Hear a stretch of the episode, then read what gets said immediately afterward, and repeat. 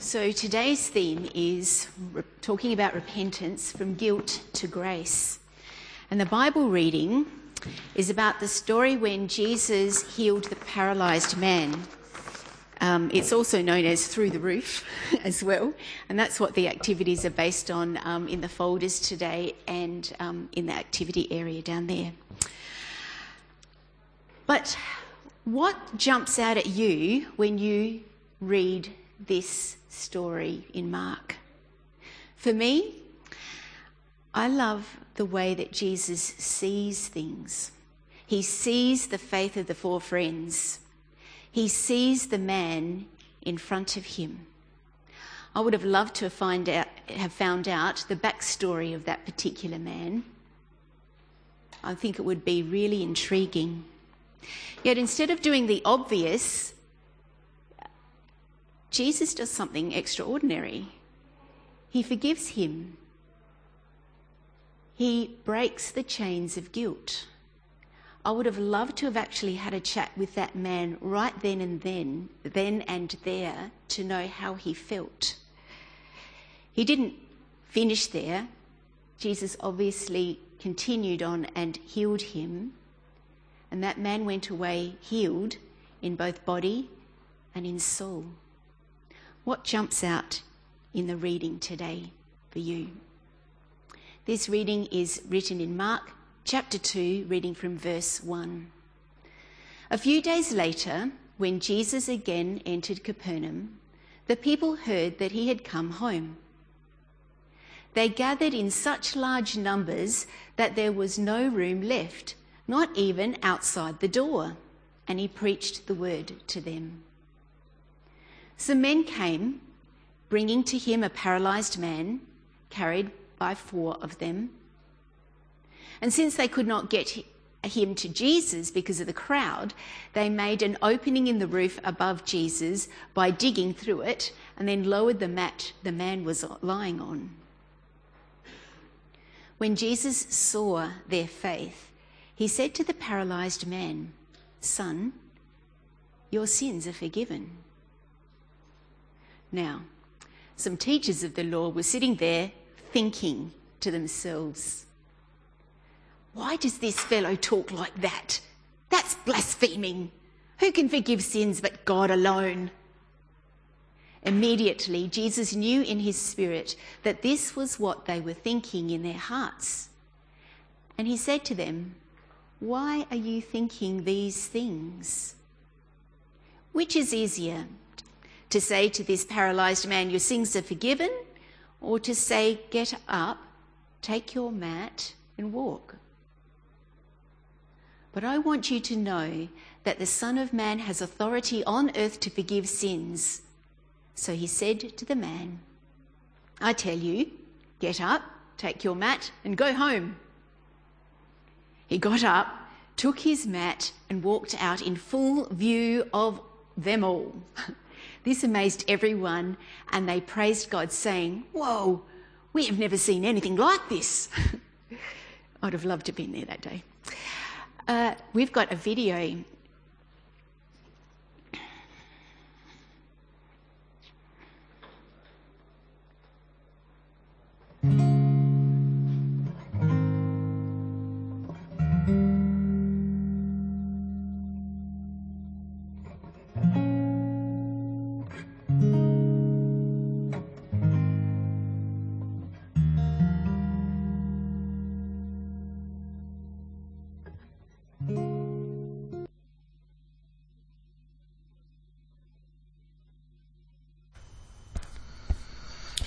Yeah, grace to you and peace, Good Shepherd, from God the Father and the Lord and Saviour Jesus Christ. Amen. How many Lutherans does it take to change a light bulb? It's an oldie but a goodie. And do you know the answer? Came to Good Shepherd about 23 years ago for the first time, and uh, your congregation was holding a conference on all things change. Um, you were calling it transitioning your church into the 21st century, and uh, it was very exciting. uh, being 1999 and what, you know, a changed church might look like. And um, so, my question to you, Good Shepherd, 23 years later, well into the 21st century, have you changed yet? The conference itself changed uh, my life. Like, I was truly inspired. And uh, we were from Sydney originally, and then the following year we decided to uh, pack up, move to Adelaide. I studied theology for five years, all because of you. Um, and I became a pastor. And so this kind of represents the full circle. Now I'm coming back to Good Shepherd to talk about change. So that's what we've got today. One of the words that the scriptures uses to talk about change is repentance. That's a, a spiritual change. You're familiar with that word um, as Christians. Um, but what it really means is to change one's mind. Uh, we often consider the term as one that describes spiritual change in Christians and all the associated actions. I mean, a whole entire new way of seeing the world, an entire new way of understanding our relationship with God, an entire way of appreciating the power of the gospel and how that changes our attitude, invites us into a more Christ like state of being and living, and all of that, all the ways in which our lives are touched by the gospel in a way that it isn't just our mind, but our hearts and our hands and our bodies and um, and everything that becomes changed. I would like to take that term, put a little twist on it. Okay, um, the repentance of God, not the not the repentance God is giving to you, um, but the repentance God is making, you know, as he changes his mind. Um, it's interesting that in the scriptures, God does change his mind. If you le- read it uh, literally, there's plenty of times where God says, you know what, I'm going to, I'm really mad and I'm going to do some, you know, I'm going to wreak some havoc and punishment here. And um, various actors in the scriptures say, hey, God, you know, might not be such a good idea, and God actually changes his mind. But it's not those um, things that I'm making reference to so much as the story of God and the way in which there seems to be this trajectory that is always moving towards this massive change called the gospel. Which which is the change, but then it changes everything. I mean, had Jesus himself entered into the world just to say to everybody, hey, this, uh, this thing that you're doing, this, this religion, you know, this, this relationship between God's people and God, it's all good. You've got it all sorted. There's nothing here to change. Well done. And he slaps everyone on the back and says, keep up the good work. No! No! That ain't it at all. There is a change. Jesus enters into the world to do something extraordinarily different. And I was reading in Mark chapter 2 just recently as part of our studies here at Cornerstone. Um, and I noticed how Jesus isn't backwards at all in coming forwards in what he thinks about the religion of his time, and the, those who, I guess, control the machinations of that religion. And how he decides that it needs just a little bit of a makeover. Three unapologetic, pretty serious changes of course can that be repentance? In the story of God, a change of course brought in by Jesus himself. It's a formidable opening to the very first gospel ever written. Okay? And this is only in the second chapter. And right there, Jesus begins this dialogue with um, three of the biggest, fattest religious elephants in the room. What am I referring to? Well, these really religious, enthusiastic elephants, indoctrinated and of one mind. Okay, and Jesus, mind you, was coming to teach all three of them to roll over and play dead. How's that for an image? I'll get to the elephants in a minute. But what if in the middle of this new Jesus elephant training program, the elephants in the room just completely lose it? They lose the plot. Change? No. We got this sorted, Jesus. They lose it. They begin to romp and stomp around the, the circus ring in a bid to tear down the entire tent that God was pitching in the world. Anyway, so what are these three elephants I'm talking about? Because these are the three elephants I'm talking to you about over three weeks. Elephant number one everyone must always be sticking to God's rules. Elephant number two some people, no matter what, will never really be good enough for God. And elephant number three, the guilt of not being good enough defines you forever. Well, they're the three elephants. They're the ones that Jesus encounters. If you don't believe me, read Mark chapter 2. I'll share a little bit about that over the next few weeks. The three big, nasty elephants, Jesus there with his chair and a whip. Not really, maybe sometimes. But with really radical life threatening for himself left hand turns, or sorry, left hand turns that remarkably came to define a faith that he's even brought you into Good Shepherd this morning.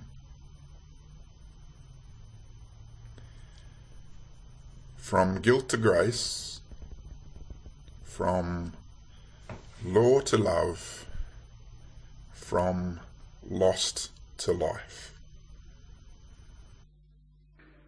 Um, apologies for the bad cardboard. Um, I only thought about doing this on the way to Paravista this morning and I found two pieces of cardboard. So um, I was going to write some other things on some other bits of cardboard um, probably the preambling question to this one is which which of those two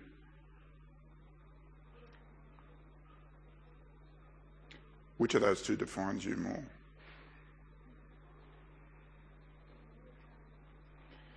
Which of those two do you think about more? Which of those two is the thing that you carry with you every day as the thing that makes you who you are. I was saying also earlier that maybe, maybe it's the guilt. I don't know where that guilt comes from, whether it's your family, or perhaps your colleagues or your neighbours. Um, maybe comes from God. Maybe just the way in which you understand what God is saying to you in your life, that it's the guilt that really is the thing that's defining you. Maybe it's just that little voice in your head. It's called the conscience. Maybe, maybe that little voice, even just cheekily every now and again, makes guilt the thing. We're human beings. Last time I checked.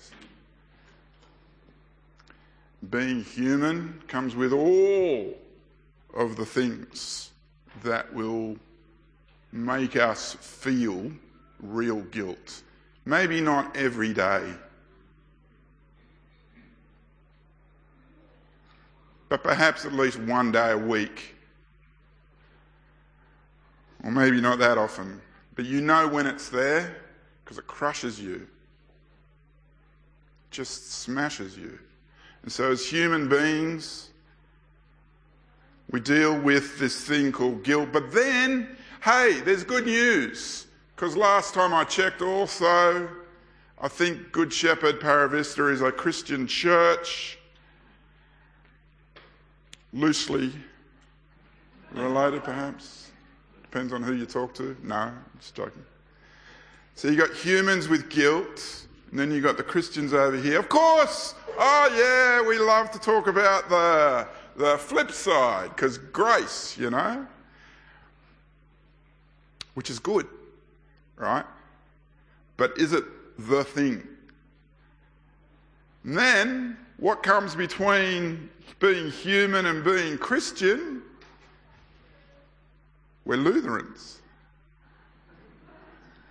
What is our what does being Lutheran mean? Which, which, defines us more? I wonder if I asked you, even if, let's just make it a rhetorical question,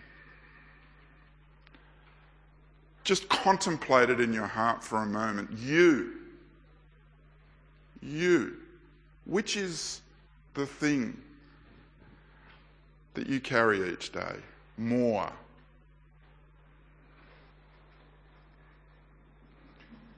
I really love the idea that sometimes I get in big trouble for. And that is to think of God as someone who changes his mind. Because you can't do that. God, theologically and scripturally and biblically, you know, he doesn't change. God is God and we are us, and there's got to be a difference. And one of those differences is that God's image and trajectory and just the way in which God is God is that it's set in stone. But, and that's I think what I was trying to say a little earlier, if you recognise me, the, the hat guy, um, that the story of God has this repentance bit in it, not our repentance, but God's repentance, because God is changing his mind. It's like he's writing the story and he goes, Oh, hang on a second, I've got a, you know, the, the Jesus bit. And we either appreciate the Jesus bit as just the rubber stamping of everything that's gone before, or we say, hey, maybe God hasn't changed, but his story has taken a huge left hand turn, and I noticed it in Mark chapter 2. And I'm going to come back, if you have me, like seriously, because I could get a phone call during the week, and I'm not even kidding. Um, but if I do come back, there's three stories in Mark chapter 2 that hit me in the face. Like I said, we were studying it, and like in one little session, I realized Jesus was just going head to head with religion. The religion that had been laid out in the scriptures.